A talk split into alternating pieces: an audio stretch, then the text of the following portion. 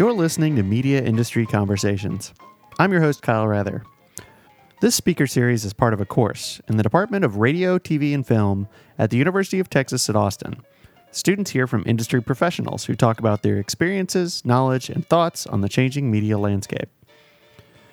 I want to welcome you to our first episode of the fall 2017 season.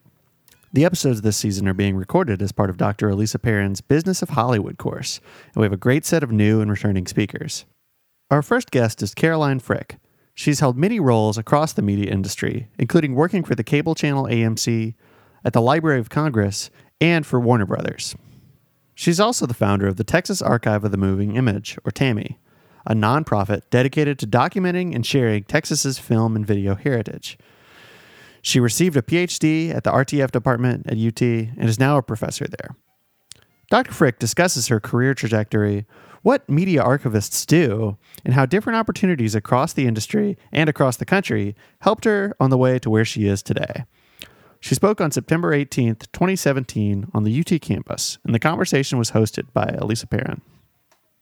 Greetings, everyone. Thanks for coming out. Uh, my non students, uh, thanks for coming out for the media industry conversation. My students, thank you for coming to class.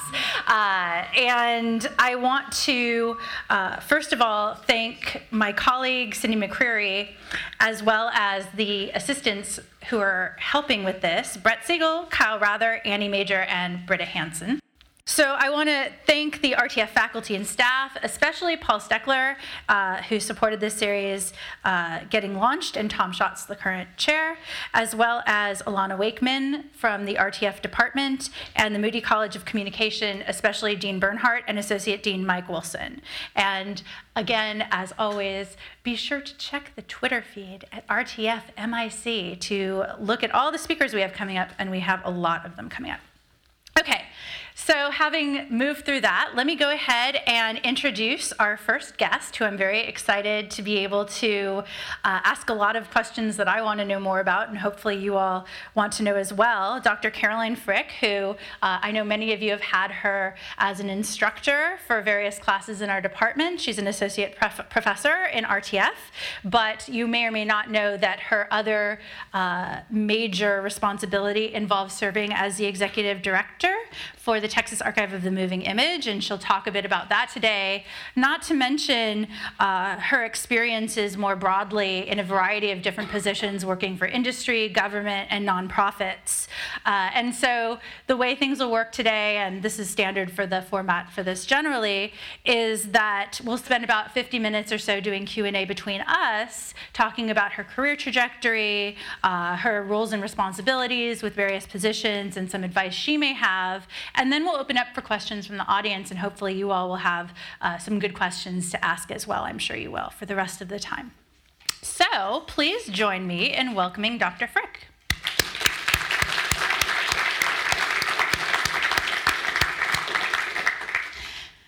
Okay, so first question is uh, How on earth did you figure out you wanted to be a media archivist? Maybe you can walk us through early in your career or even undergrad days or whenever it might have been and tell us how that interest evolved over time.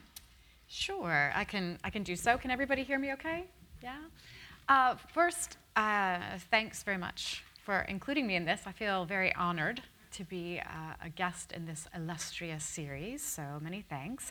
Um, and it's interesting because first I would normally assume that the question is what exactly is a media archivist, which is totally fine if you think I have no idea what you're talking about, and much less how did you even end up there, right? Um, it's a bit of a clunky term to say that you're a film or a media archivist, and, and hopefully this will um, help maybe open your eyes a little bit to a part of the media industries that's not as much talked about, but maybe it's talked about more now than it than it used to be. We'll we'll get into that a little bit. Um, but from my standpoint, I didn't even know that there was such a thing as a film or a media archivist. What I knew was when I was about 13, I started watching old movies in a basement in Kansas, and I uh, purportedly asked my mom if there was something like a librarian but for old movies. So I was always interested in old movies. I was never interested in shooting movies. It wasn't about production for me. It was always an interest in older content. And she said, I have absolutely no idea. I'm sure inside her head she was thinking, freak, what have I got here? But she was like, well, no, I don't know, but uh, I think that they have old movies in archives. Um, and to make a bit of a long story short, I was very fortunate to have graduated uh, high school in the Washington, D.C. area where, believe it or not, the largest motion picture collections or moving image collections actually are in the whole world. The largest moving image uh, repositories are not in the Hollywood studios, um, not in television vaults, but rather at the Library of Congress and the National Archives. So I was very fortunate to be exposed um, to these kinds of collections even uh, in high school. So what, by the time I got to college, maybe much like you guys, I had an idea of what I wanted to study. I knew that I wanted to study history and film. And so I was able to double major. And this probably gets into some of the some of the maybe advice category that I might have. Um, I still was studying this. I didn't really know what you could do particularly right with with these kinds of majors and that's often the case right? You think i'm sure that your parents if you are majoring in rtf is like what do you think you're going to do with that? And most people their gut reaction is I, i'm going to make a movie you know? I'm going to make some tv well not everybody wants to make film or tv actually. Um, what i found was very um, fortuitous totally luck which of course is something else nobody wants to talk about is sheer luck about your career. I went to Miami University of Ohio. This is not a university known for its film program. You must be thinking, what? Why? Okay, well, here's a fun fact. I decided I would try to get an internship at the Library of Congress because I knew that there were a lot of films there. This was the amount of information I had. This was not impressive. Um, so I called the Library of Congress. I got a contact through a contact through a contact, and they said, no, no, no, you live in Ohio. Great opportunity. Don't come to Washington. You live in Ohio. I was like, no, no, no, no, no, no, no. I don't live in Ohio. They're like, it's fantastic. You're in Ohio. They weren't listening at all. They said, actually, our motion picture vaults are in Ohio because as some of you who've been in my courses have probably heard me say a million times is all big motion pictures made before 1950 were made on something called nitrate cellulose, which is actually a highly combustible material. It's the same material that was used to create gunpowder, right? Burns underwater. It's amazing stuff. Everybody knows who's taken a class with me. I, I try to fantasize about someday we are all together going to burn a reel of nitrate film. The point is, they actually had all of the nitrate films for the Library of Congress and the National Archives were actually being held at Wright Pat Air Force Base in Dayton, Ohio, which was not that far from where I actually was going to college. So my first professional experience um, in this field, even knowing what this field was, was actually because I happened to be in college in Ohio, not that far away. So I learned two things that summer. One, Ohio drivers are almost as terrifying as Houston drivers. Yeah, I said it. and two, I did not want to work in a vault. I learned that very quickly. So, in some ways, you know, people tell you stories about how this internship changed their lives because they learned what they wanted to do. I learned what I did not want to do, and I did not want to work in a vault. It's freezing. freezing cold in a vault. And the only way that I got to perk up during the summer was to listen to original soundtracks of Cary Grant movies. I just sit there kind of like reeling through, which is super fun. Um, but it essentially at that moment where I learned what this field actually was and what it could be, and actually the role that it played, not just within education or government in this case, but also within industry, right? Because in those vaults did contain Cary Grant movies and negatives, soundtracks, everything. And Warner Brothers or Turner or you know whoever it was would call up and we'd ship the material out. Not during summer, blows up during summer, right? But during the winter. So I learned all of a sudden these intersections, and from there I was able to kind of focus my studies and was very fortunate to have pursued a master's degree that focused me in that way. But it was true, again, a little bit of luck, um, and a little bit of initiative in terms of saying, okay, well, I think there's something out there where you could deal with film and history. How can I, how can I pursue it? So, did you do your master's degree immediately after that? I did. I did. I did my master's degree um, right after graduation, but this is something um, that I, I do tell my students. I did not get into UT. I did not. I really wanted to come to UT for a master's degree. I got rejected from every single place except for the place that I needed to go, which was the University of East Anglia. Again, like Ohio, not known for its film, right? University of East Anglia in the United Kingdom. But that particular university had started the first program in the entire world devoted to media preservation and archiving. So you actually did a degree in media history, film and television history, along with preservation. So half of the week you would go to classes, right? And then half the week you would literally go down into the archive and work in the archive. And it was through this very fortuitous experience of, of not getting to come to the place I really wanted to come, which was UT. Um, I, remember, I remember holding the letter and just crying and saying, oh, but, but getting a letter that said, we'd love for you to come to the University of East Anglia. Best thing that ever happened to me, getting rejected from UT. And look at me now, right? so, so best thing to happen sometimes is when you get rejected from something. So I ended up getting to go to this program, and that was the program that really changed changed my life. Um, was being exposed. In some ways, I know that maybe some of you that are in the course maybe read something about this. This was one of the first times where I started thinking, wait a second, what, what are the movies? Movies to me had been what you watched in the middle of the night, old movies, right? I'd watched a lot of AMC, the TCM of its day, right? I'd watched, I watched a lot of AMC. Th- those were movies, feature films. But when I got to the University of East Anglia, one, I was in a different country, in a very rural part of England, um, where there were very, very few Americans, if any. Um, and all of a sudden, being in classes where they would watch, we would discuss, let's say, a Hitchcock film, and they'd say, "Well, this is this. Americans are like this, based on Rear Window." It's like I don't wait, what? I don't think we're all murdering each other. You know, this idea that, wait, there's this conflation culturally between Hollywood movies, right, and American cultures. That was really interesting. Then the other thing was working in a regional film archive because of what they were actually preserving in that archive was, I'll never forget my first day, um, young women who worked in herring fisheries, right? You might be thinking, what exactly? That was my reaction. I was like, what? Or particular kinds of um, hunting techniques in the Norfolk Broads. Um, again, if you're thinking, what? That was my reaction. Basically, industrial films, home movies, educational films, particularly for a culture that has a very complicated relationship to feature filmmaking as they do in the UK. So for me, it began this kind of exploration in complicating what we thought of as American film history through the prism of essentially a small regional film archive uh, in the United Kingdom, very rural. We, took, we would take films out of the archive um, that were about agriculture in 1910, and we would actually go to farms and we would have a group of people come in and look at these films to help us identify what was actually going on in these films. And in some ways, that's kind of I've taken some of those ideas and implemented them here in Texas, which has been spent a lot of time talking about tractors. That's all I'm saying. This may not be exactly what you want to do, but you learn a lot. Cool. So when you finished your degree, what was the next thing that you next position you ended up doing, or where did you end up going? Well, I very, very reluctantly came back to the U.S.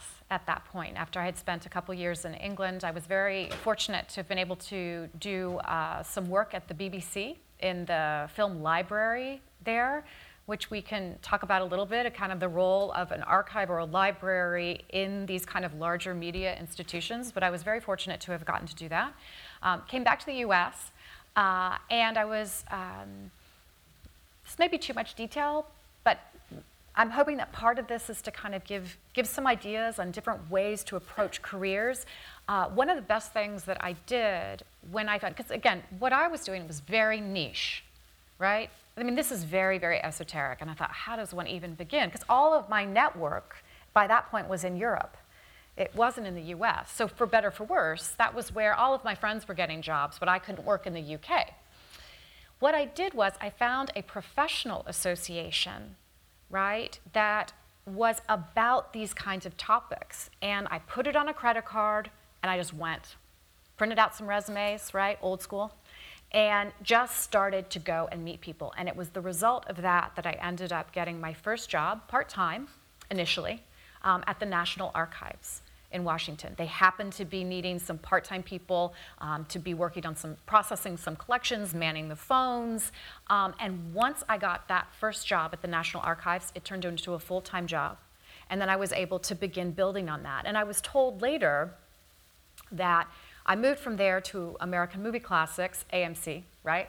AMC, my boss there told me, ah, I wouldn't have hired you if you hadn't been at the National Archives. then when I got my next job, they said, ah, we wouldn't have hired you if you hadn't had the production experience at AMC, and then on, and then on. So it's sort of an interesting, and I think most people who come through this, um, this program here are going to say the same thing. It kind of, it, you build, you start building on these different experiences. Um, but I do think that kind of proactive going out um, informational interviewing. This is what i talk to a lot of my students about. Being able to just literally say i know i know i don't know you a person that has your dream job. Could i take 15 minutes and chat with you about what you do and how you got there? That can be so that it, it, there's nothing like it right? Because you you want to be able to try to start figuring out what is it that you want to do. It's not about what you study all the time but about how you can take what you learn and your talents and put it into a position. So, were you learning most of the skills on the job, or was it, were you building a lot on your training with your MA?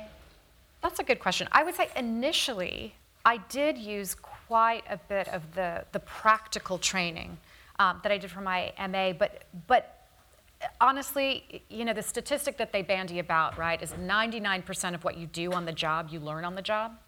So I'm, I'm a big proponent of that because even, let's say this gets into the weeds in terms of archiving, but say you have done your training and you have a good sense of how X, Y, and Z organization does their metadata schema for cataloging, right? You probably are thinking that is really dull. Or uh, what is it? It's actually really fun. But, um, right, but if you learn all these things, you're going to go to an organization and go, oh, we don't actually do it that way. We do it this way. So I think that um, in some ways you pick up the language. You know what questions to ask more than actually getting trained. Same way here right? If you learn certain kinds of software um, that is uh, to your advantage but you might find that in a different position. They're using it in a different way or indeed they're using a different version but you know the kinds of questions to ask. So i think that pretty quickly um, it, it moved out of the realm of kind of what you learned scholar, sc- from a scholarly standpoint. However working at um, AMC, where I was doing programming, acquisitions, the content did matter. And in fact, I, I, how to say this without sounding obnoxious, I think that I, I think that I did well there because I did know the content, right? I had watched a lot of old movies. I had read terrible biography after biography about, I'm using Cary Grant a lot today, I'm going with it, right? Or Barbara Stanwyck, or whomever. And I was able to do really well because I knew that content. Um, very much, but again, I had been doing that since I was about 13. Again, not popular in high school. But I had a lot of information. so maybe you can talk a little bit about AMC because I know you were at there. Uh, you were there at a very particular time for the company, and maybe talk just a little bit about what you were doing and how the company changed during your time there. Yeah, this is this is quite funny to me too. And in fact, I was uh, I've been talking a lot to my um, uh, boss at AMC fairly recently. Um, uh, for a variety of different reasons, and we've been reflecting on all of the changes at AMC. Much of much of the changes, or the, AMC that you know now, right? That is, if indeed you know it, but you know probably high-profile shows that are coming from there. And we were laughing because I had come to AMC because I loved old movies and I loved the programming and, and, and was very excited about this. And I remember when uh, we started doing original programming, and I was like, well, this certainly won't take off. What do we know about this? And he was laughing at me. He's like, Remember that time? In my defense, the first shows were not very good.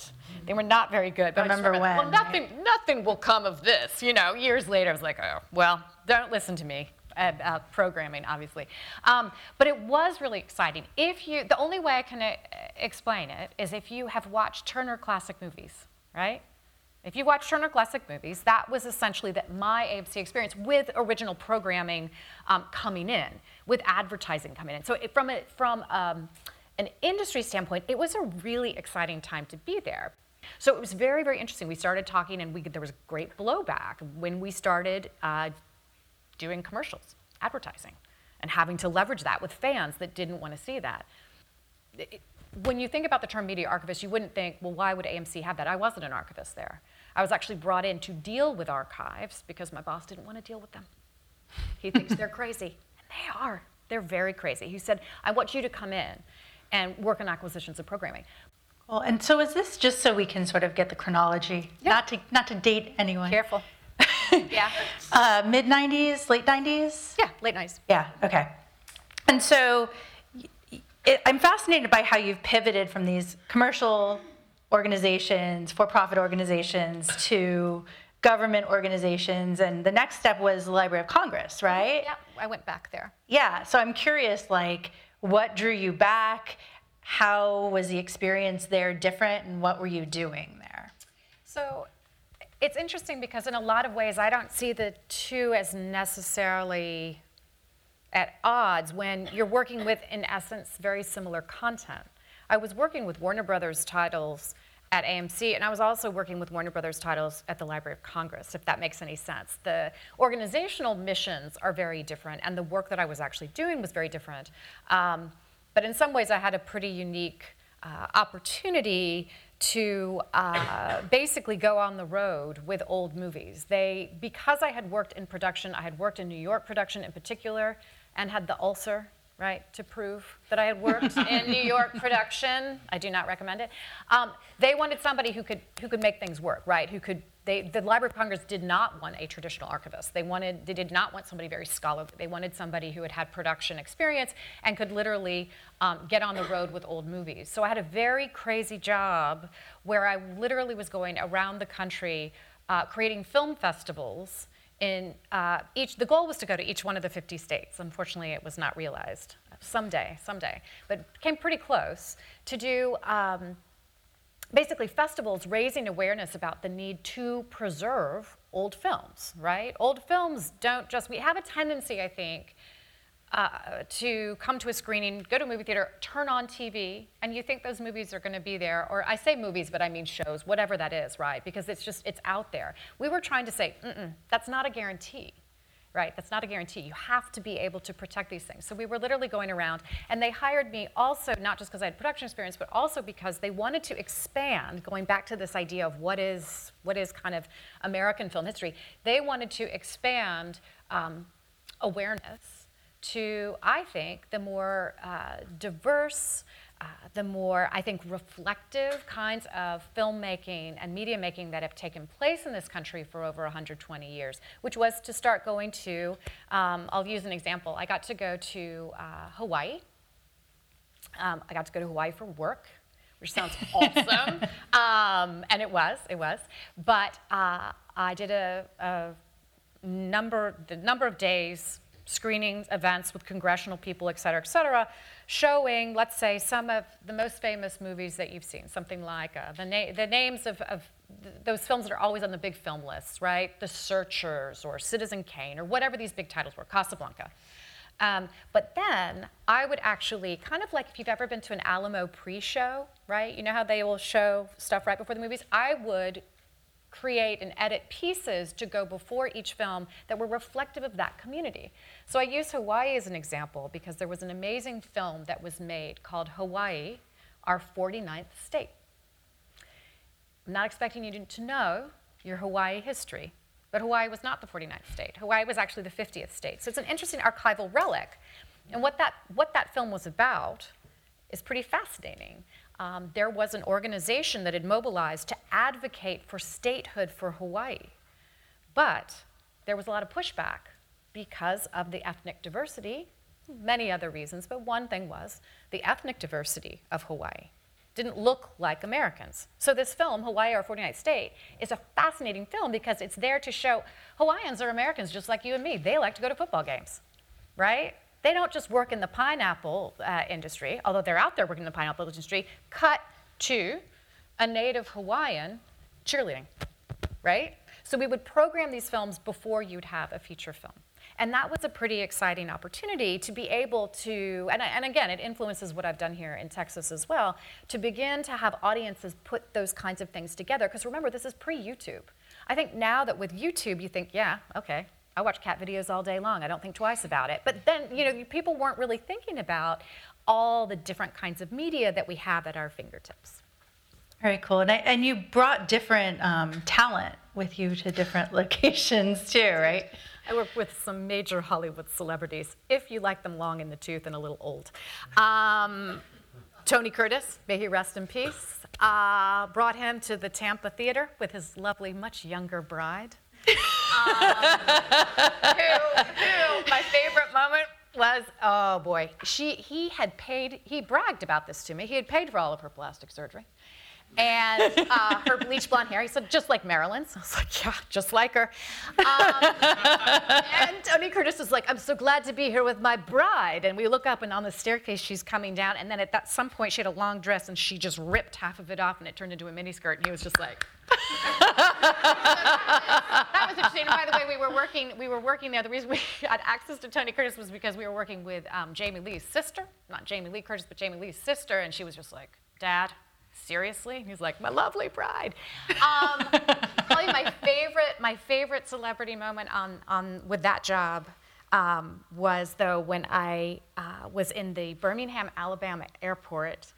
Um, walking with James, uh, James Earl Jones. So some of you may not know his name, but you definitely know him as the voice of Darth Vader. So we're walking, and I'm like, oh my God, I'm here with James Earl Jones. This is so cool. And nobody's really noticing him. Um, but all of these little kids kept looking around. And, I, and so he just started laughing. He goes, This happens all the time. I said, What is going on? He goes, They don't understand, but they hear King Mufasa. and I was like, That is so cool. He's like, The power, the power. Because we'd just be chatting, and all the little kids were like, What is going Who?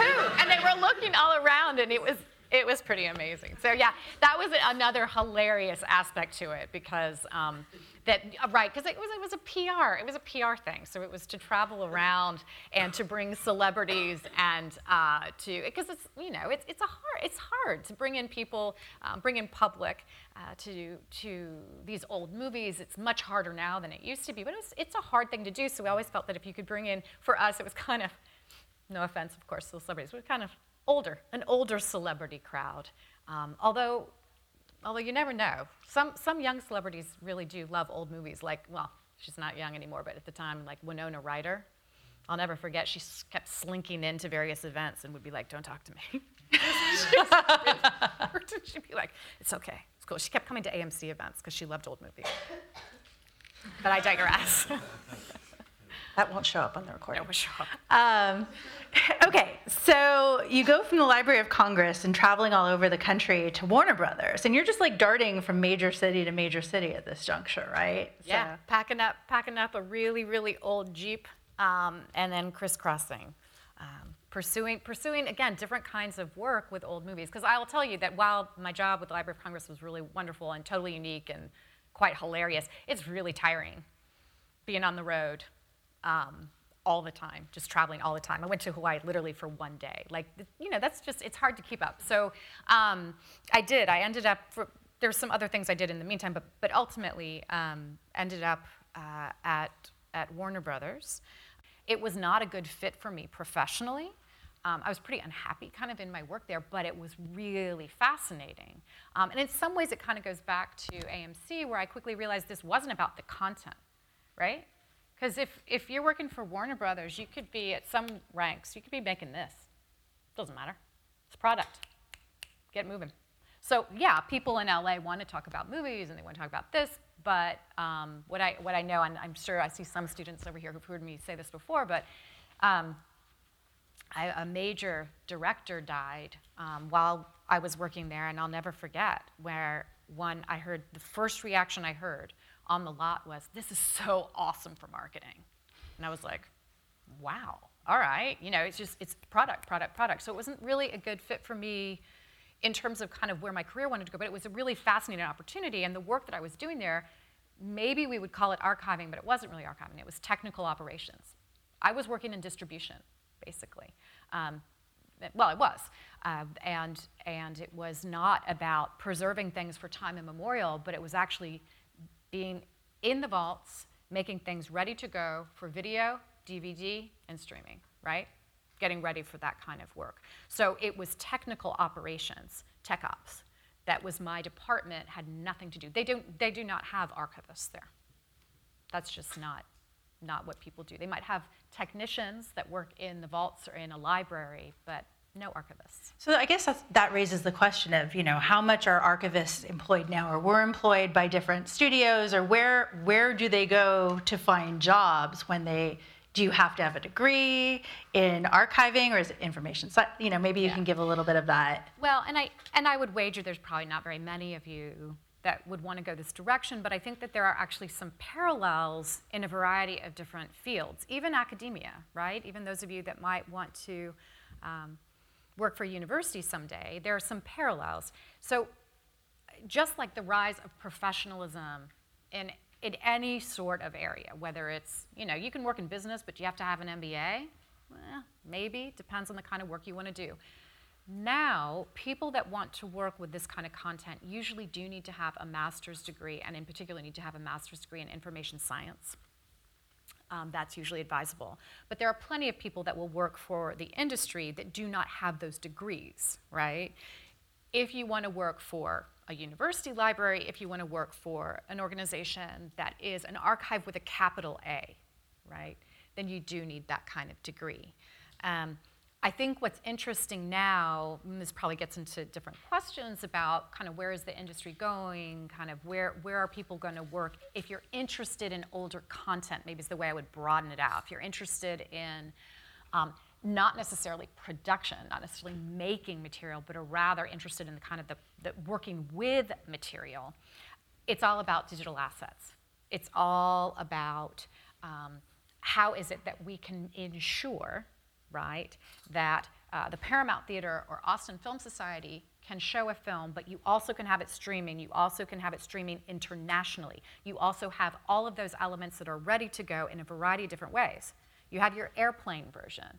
You have your airplane version if you're flying to Quebec. And you have your airplane version if you're flying to Paris. You have your airplane version if you're going to Morocco.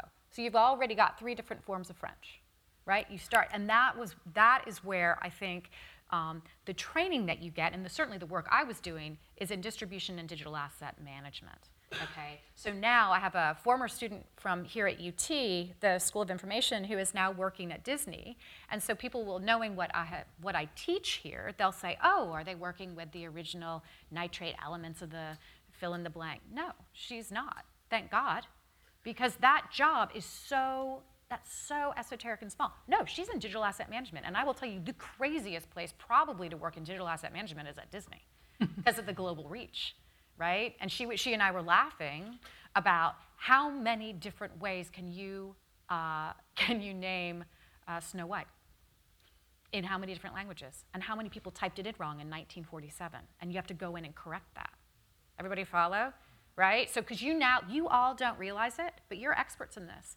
If you use Netflix, if you use Hulu, if you use any of these platforms, what you are doing, if you use Google, so yeah, 100% of us, that's nothing but a database.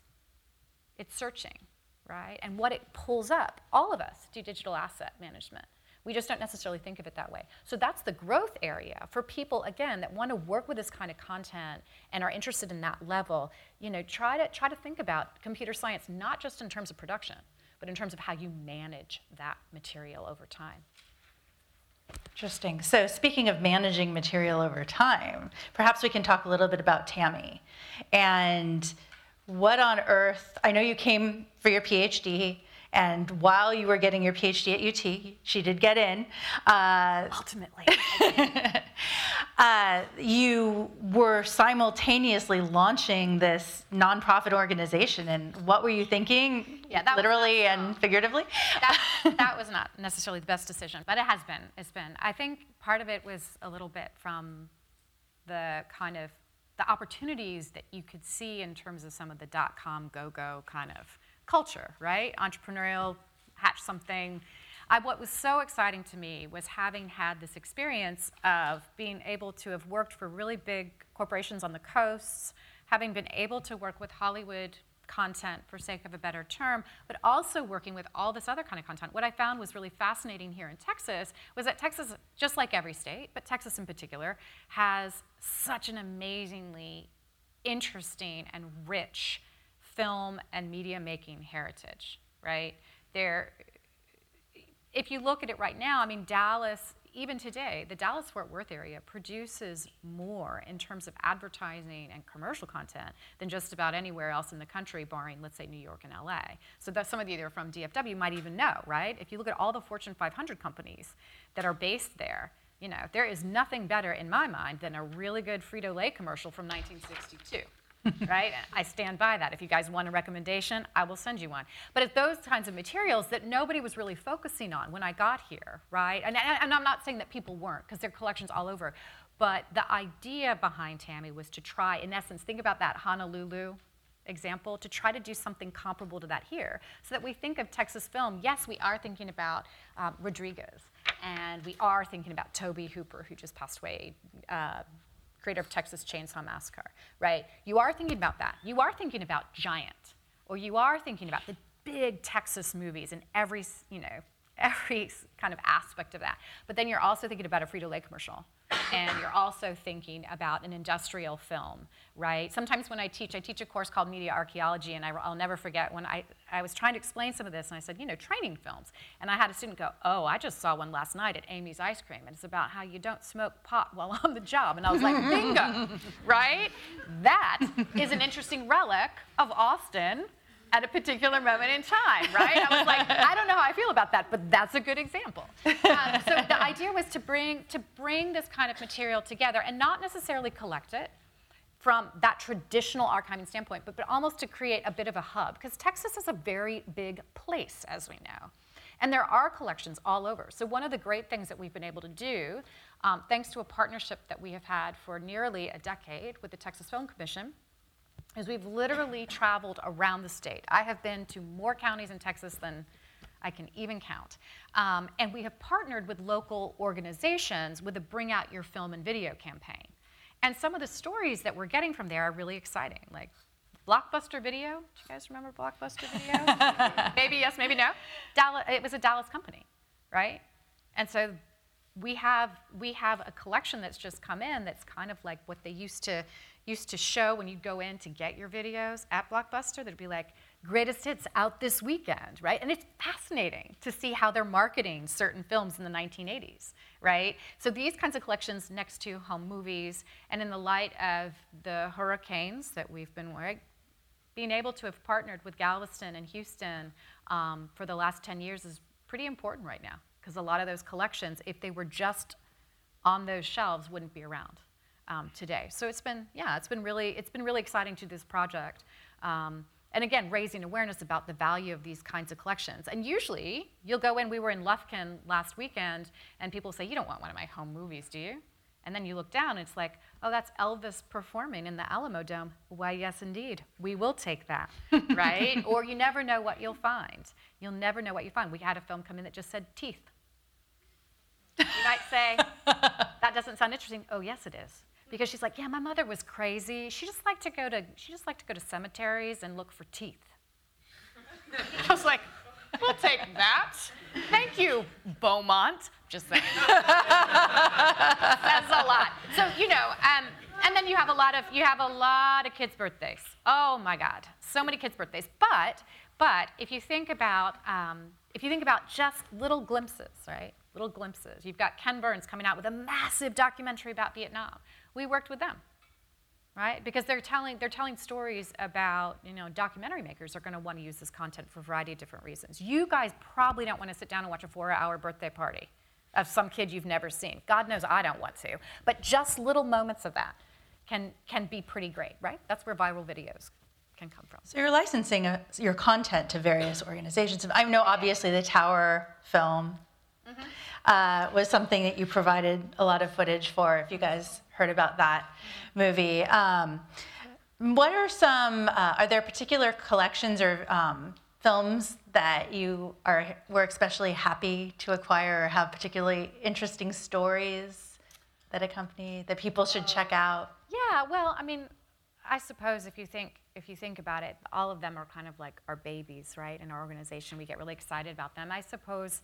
Um, probably from all of our different all of our different travels, there are some collections that I think are, are pretty, pretty amazing. I would say when I think about kind of a top 10 list, of our favorite discoveries. I would say we, we worked, it's a bit of a long story, but we have a very, very, very short clip, tiny clip of, and you guys have all, most of you are Texans, right?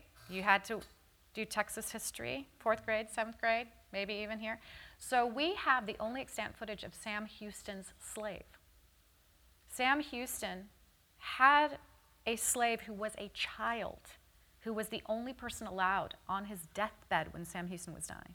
He Was the only person allowed in the room, and we have footage of him, granted as an old man.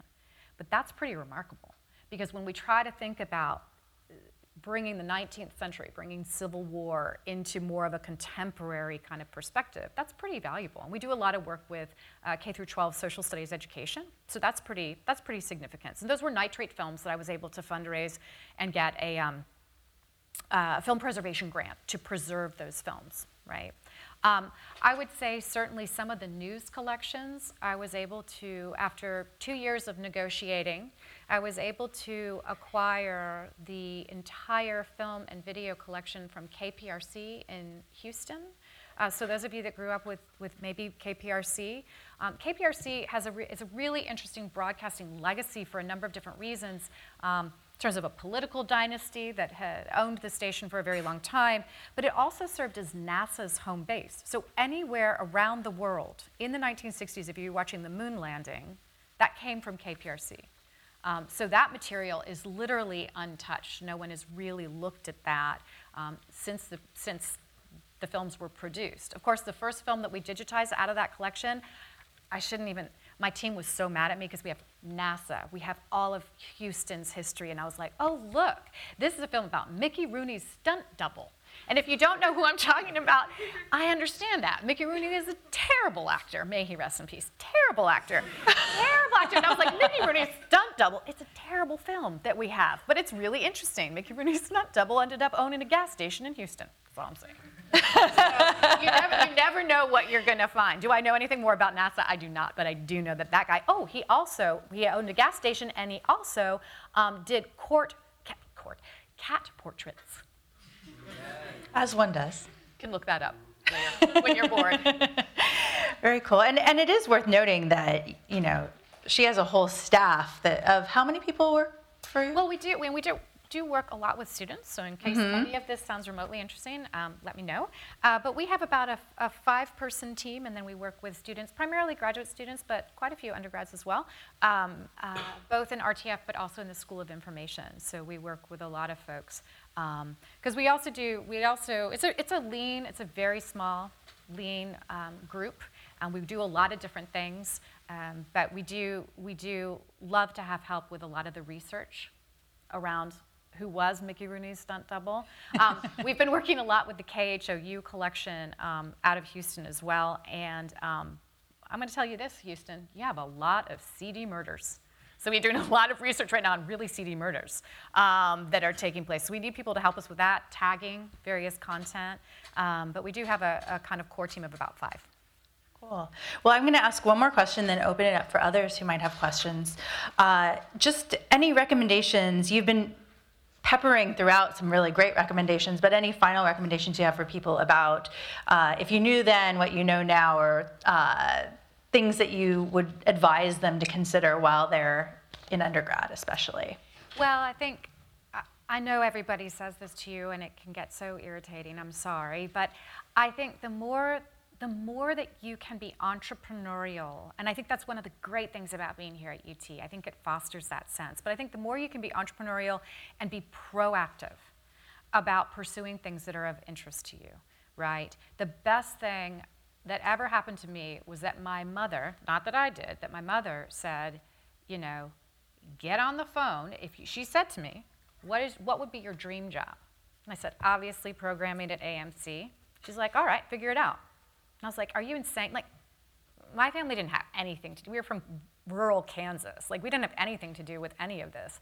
And she's like, Figure out a connection, figure out a connection. And sure enough, by calling around, talking to various people, I finally got the name of somebody. And I did, and I'm not advocating this, but I, I got in touch and I said, Is there any way? I'm going to be in New York next week. I was not going to be in New York next week. And I said, Is there any way I could, could maybe take 15 minutes of your time? And I, to my surprise, He said, Yeah, I'll give you that. So I booked a train ticket, got up there. Now, it didn't happen overnight, but two years later, I got that job. And I think that the more you can just do that, again, not in an aggressive way. One of the things I hear all the time, I, I hear all the time, whether it's in LA or New York, DC, wherever, Chicago, people say, we love hiring UT students. We love hiring UT students because they're excited, they're interested, they ask great questions. Um, and I think that's, that is who you guys are. And I think the more you can kind of cultivate that, the, the better off you can be. But be proactive. The jobs don't just come to you. They, you will not find most jobs by just putting in your resume at something. If you really want to go for it, you've got, you've got to reach out and, and to be proactive.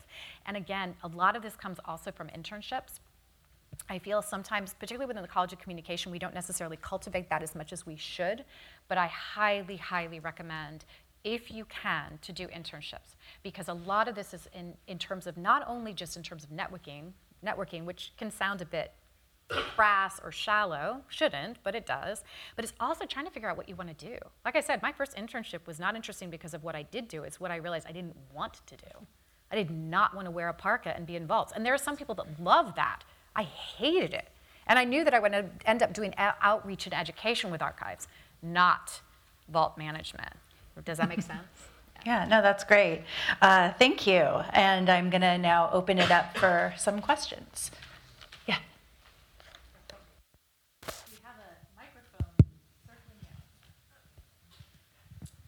Hi, uh, I'm Katerina. I'm a senior here. Um, I found it really interesting when you were talking about when you were grappling between going to work for the Academy or Warner Brothers, and you talked about this like justification for low compensation based on like our passion. Yeah. And I think a lot of us sitting in this room, no matter what industry we want to work in, like I want to work in music, a lot of people want to work in filmed TV and movies and such, we're all kind of preparing for this low salary and preparing for this like paycheck to paycheck living in New York in a shoebox life. And so I'm curious as to like what you have to say for us post grads who want to jump into the workforce um, when you know we outgrow this, you know. Like you were older when they were telling you that, and I think that's ridiculous. Like, yes, you're passionate, but it means you should be getting paid fairly. And so I'm just curious on what you think of this like low compensation model for entertainment industries, and like how do we grapple it?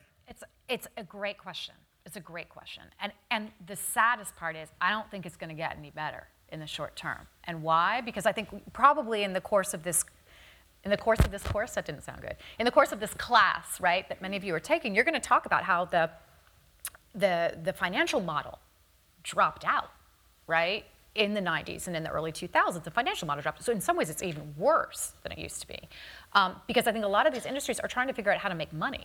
Even a company like Warner Brothers, you think, oh, you've got tons of money. Well, each department doesn't necessarily have money. So it's a very fraught question. And I think that the saddest part is, and I, and I see that, in fact, uh, Dr. Perren and I have talked about this a lot. What's so sobering is that sometimes the really cush jobs in the media industries are for those that have the money, right? I met so many people who I was like, well, what do you do? And they're like, well, I manage my money, and then I work in production. I was like, manage your money? You know, trust fund kids who had the ability to hang out and do those kinds of jobs. I couldn't. I didn't have that kind of um, safety net. Okay, but I think it is worth pursuing. I do all cynical, you know, cynicism aside. I think you do have to pursue that because you don't know where it will go. You never know, right? And I, I earned enough. Did I share a room until far later in life than I had planned with my college roommate? Yeah, I did. Um, but I wouldn't trade that for anything. I wouldn't trade that for anything. But I do think there, is, there will come a time, right, where you do. You look at that career trajectory and you say, what are my values? Because what we're really talking about are values. I'm not sure that the media industries, you know, it, it makes a great press story to say so and so signed and made this much money, but that's a really small percentage. Most people working for the studios do not make very much money in LA. They don't. It's a, it's a it's a job just like any other. You go work in a bank, probably make about the same, right? You're just working in a different industry. So I don't necessarily have great advice. I don't know that it's one of those things where you can advocate for more, but that's why there, that's why there are unions in these industries. The unions may not do very well, the guilds may not do very well over time, but that's essentially why they came about right, was, was exploitation. So I'm, I'm very empathetic, but I do think that if you can, it's worth pursuing for a while, because I don't think you will regret it.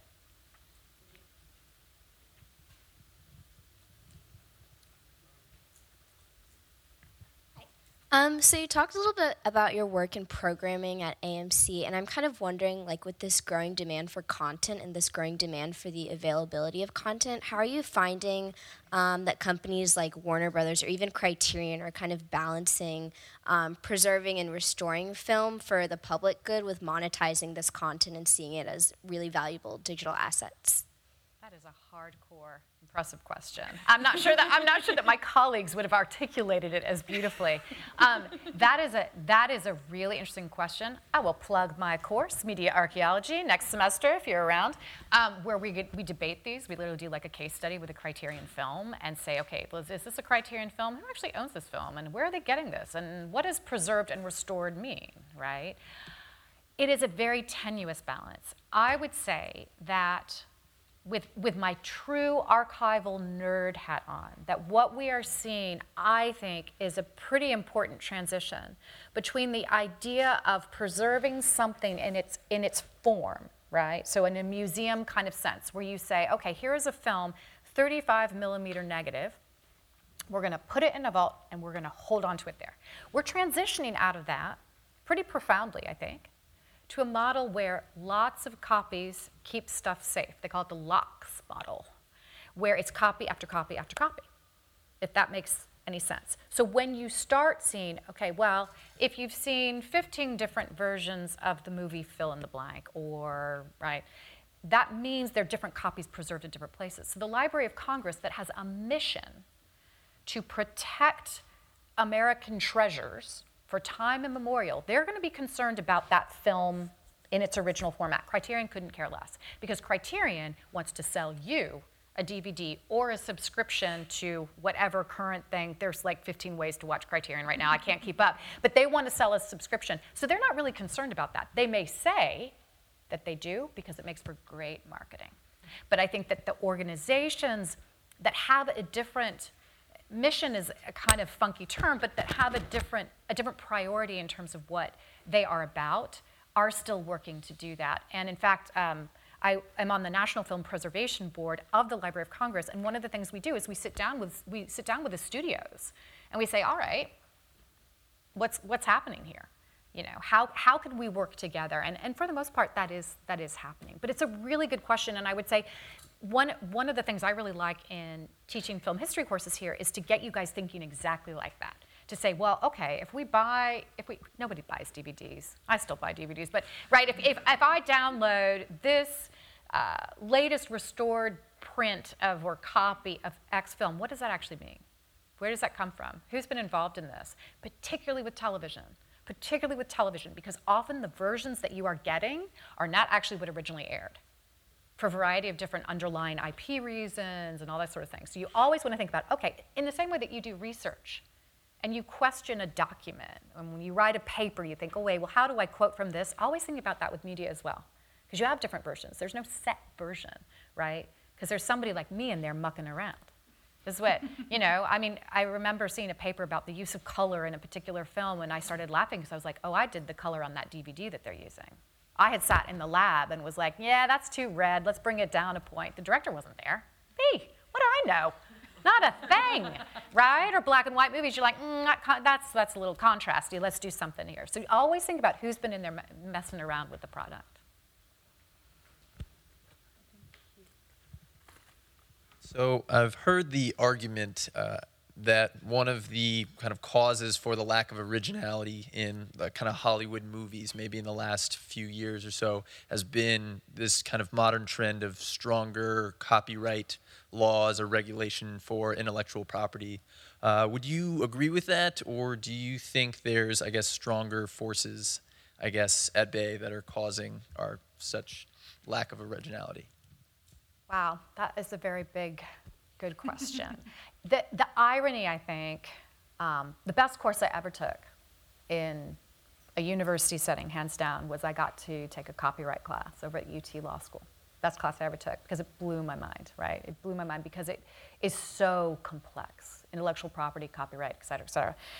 And the irony of copyright is that the purpose of copyright is to foster creativity, it's to foster actually the opposite of what we think of as intellectual property. The idea is that you can only control it for a certain amount of time, And it's to foster creativity that you can own it all, right?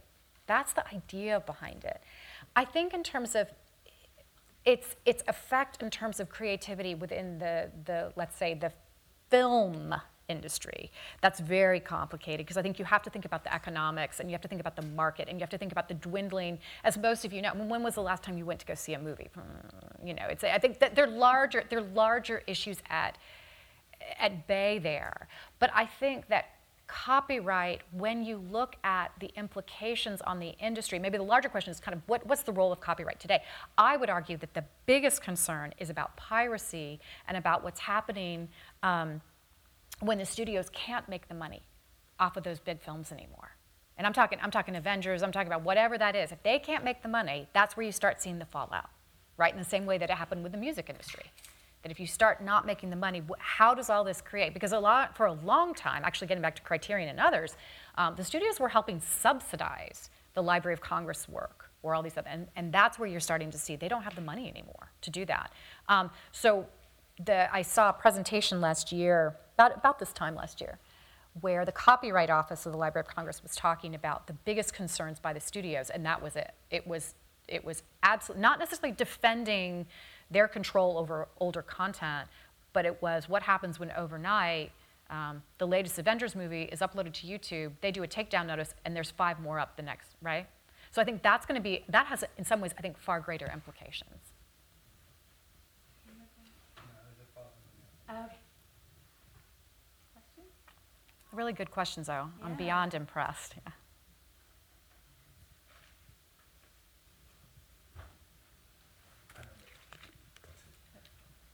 Hey.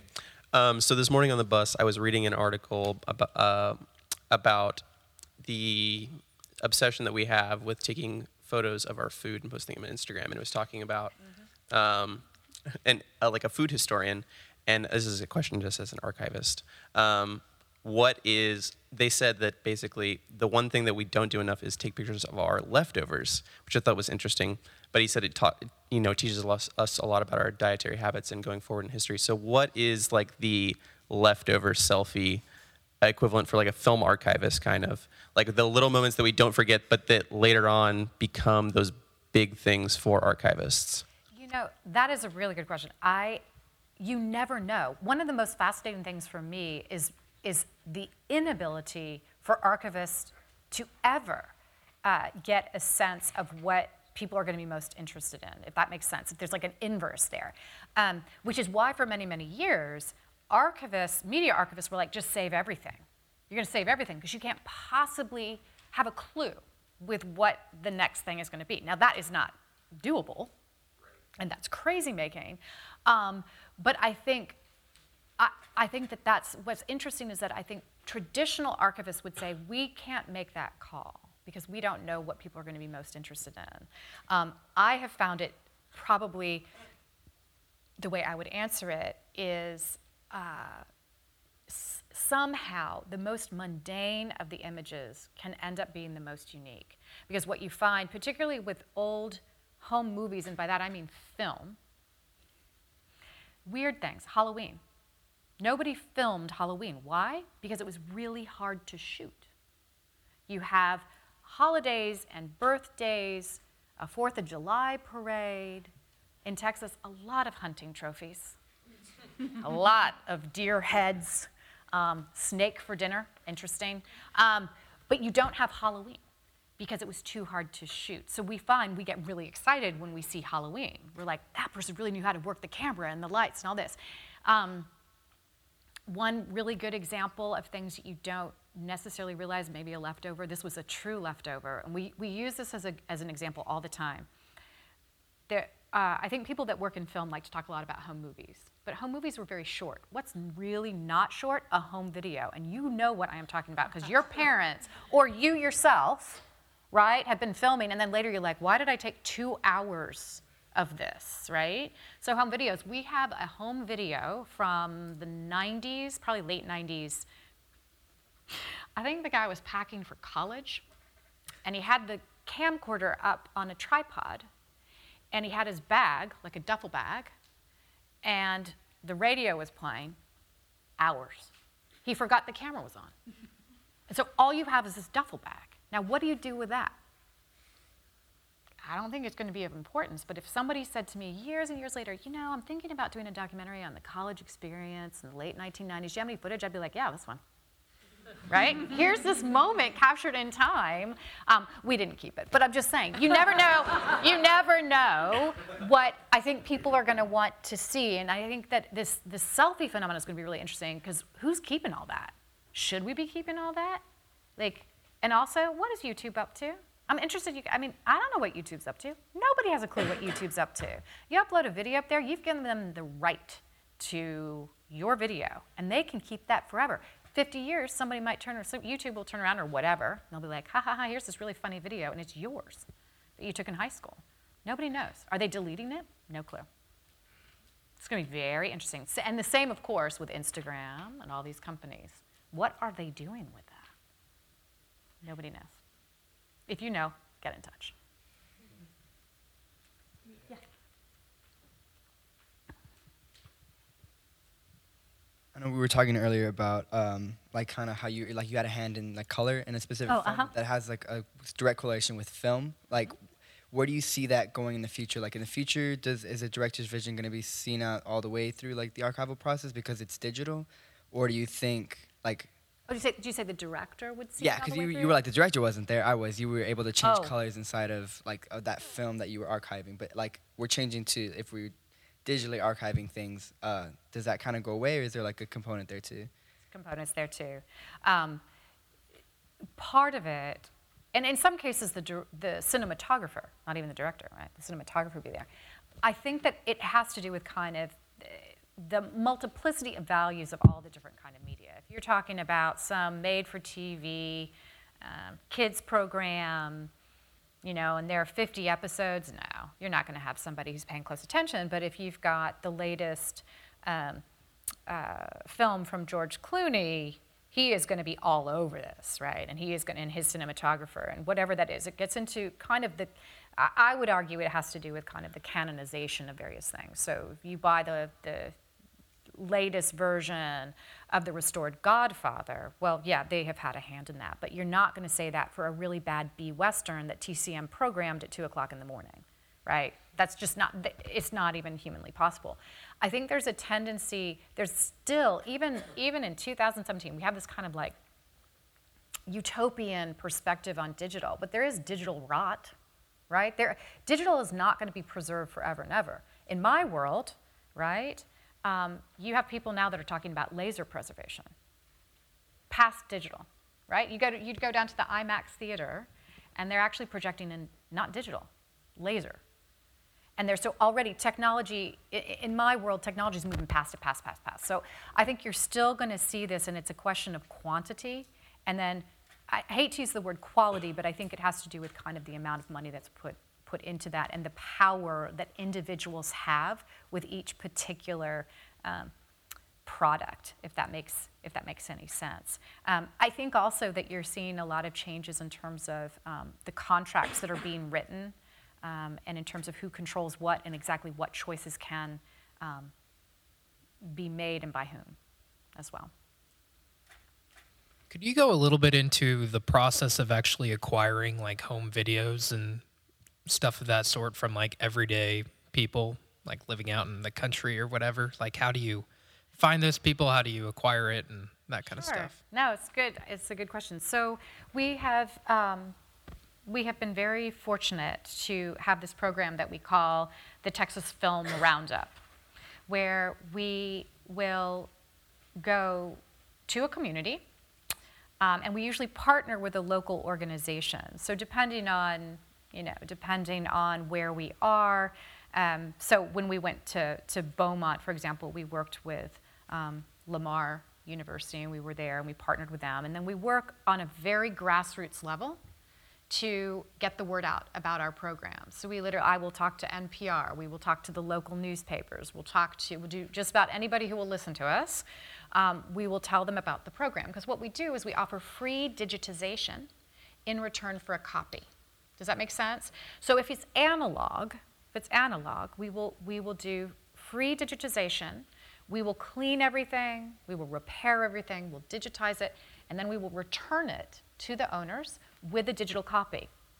And it gets back even to some of what you're saying, is that we know now that there's going to be a better transfer process. There already is a better transfer process than what we have. And so we, what we want to do is say, keep the originals with families, keep the originals in those communities, but what we're giving you is an access copy, and in return, we get an access copy that, that we use for educational use, that we use for educational purposes on our website. I, in all the years we've been doing it, we've probably only had about two or three people that once they realized that their films might go up online, they pull them back. Only happened a couple times. Um, one woman I remember, was, she ran, it was in El Paso, and she had given us her wedding video. And then, like 10 minutes later, she came in and she was like, I can't have anybody see my hair. She came back out and she took it away. But for the most part, people have been really excited to, to have a free service because a lot of people, of course, have paid to do it already, but some people can't afford to have that done, or they don't know how to have it done. Um, we've had a much bigger challenge with born digital content because it's harder to communicate. People, you know, it's hard to say to you guys, hey, if you take a great, well, I miss Vine, but if you, if you had a great Vine, you know, we'd love to put that online, or even student projects. I had a student um, who did a great project uh, in one of her classes. And I said, Do you think you'd be willing to donate that? Sure. It's much harder to communicate the value of collecting born digital. People understand that quid pro quo of a, of a free uh, digitization service. But it also takes forever because our program's been really successful. Knock wood, we've been really successful. So we'll go, when we went to, um, trying to think recently, uh, where were we? I think it was uh, maybe Midland and Odessa. I mean, we came back with 2,000 films. And, and we're a really small team, so it takes a really long time. But a lot of, you know, like maybe if your family has materials, they will take it to Walmart. That stuff's outsourced. If you take it to Costco or Walmart, it's sent to China or India, literally. They send them on ships, they send them overseas, they are transferred, they're brought back. That's an interesting aspect too, is the outsourcing of a lot of this. Um, and we keep everything in Austin. How much so that's what we do. online of what you transfer? So we do not put it kind of gets back to this question of like if you if you collect everything it's maybe the question about food selfies right? I mean lord knows we don't want to keep everything. But what we try to do is with every collection so every family for example we try to have at least a couple films from each collection so that we represent the contribution of those folks. But if they bring in 50 films we do not put up all 50 films. We did initially because we needed the numbers but we do not do that anymore. You can only take so many birthday parties Children are darling, but honest to God. Do you mind Um, sharing some of your stats actually of the, the kind of traffic you guys get? Because it's very yeah, impressive. I mean, I'm proud of it just because we're a little tiny group, right? It's not going to sound like anything compared to a YouTube stat or you know to anything, but you know we we have been in the time we've had streaming content, we have had uh, well over 15 million streams, and in this last year alone, we had 1.9 um, million streams over just one last year. Where we get a big boost, as it would not surprise you, is when we get picked up by Reddit or we get picked up right by by some we had a film go viral um, and it, we had millions and millions of streams. What was it? It was a terrible wine commercial um, that was a parody of star wars and it got picked up by reddit and got passed around and passed around and the next thing you know we were like what is going on? And sometimes it's actually kind of fun to try to track um, why certain films get picked up. Our first viral video was actually out of pakistan it got picked up on a pakistani plane spotting site and went viral there. Now, that was a hard one to try to figure out because we were like, you know, sometimes also things take a little bit of a sordid turn. I'm just saying, what people are up to out there, you do not want to know. and ladies, we have a lot of cheerleaders here in Texas, and sometimes it's like, no, no, no, we are shutting that film down because I don't know where it goes, but it's going weird um, on the internet. So you never, you never know. It's, it's actually really interesting. We do a top 10 every month. We'll look at what are our top 10 videos. What's always up there, one of my very favorites, which is um, when you study film history, one of the things they talk about a lot is when Gone with the Wind, you guys, Gone with the Wind, kind of know it? So, Gone with the Wind, they did a really famous thing called the Search for Scarlett. And they went around the South, and they went around different places to look who was going to play Scarlett. Well, so many films have done that. I mean, I can't, uh, so many films did it before then, did it afterwards. Well, they did that for Selena when they did the Selena movie, right? And then J Lo got cast, and people went crazy because it was J Lo that got cast as Selena. We have the Selena casting call in San Antonio, and that is always in our top 10 because all of these little girls that came dressed as Selena. It's really intense, actually, but it's amazing.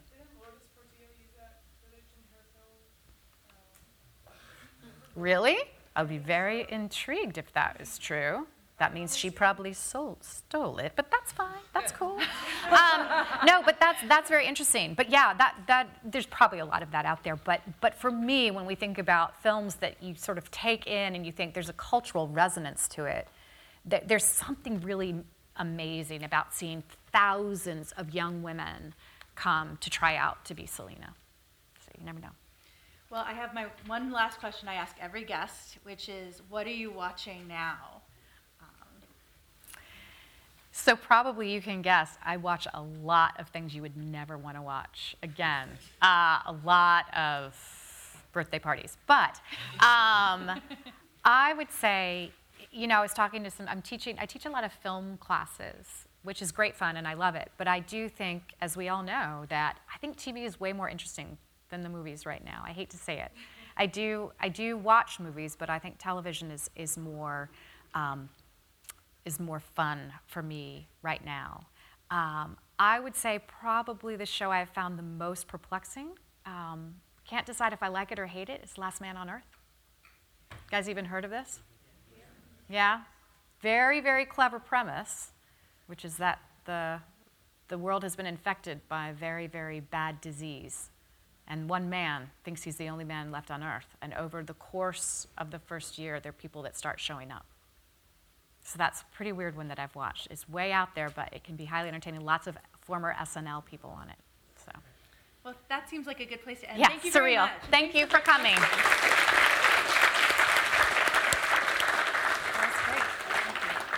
Thank you for listening to Media Industry Conversations.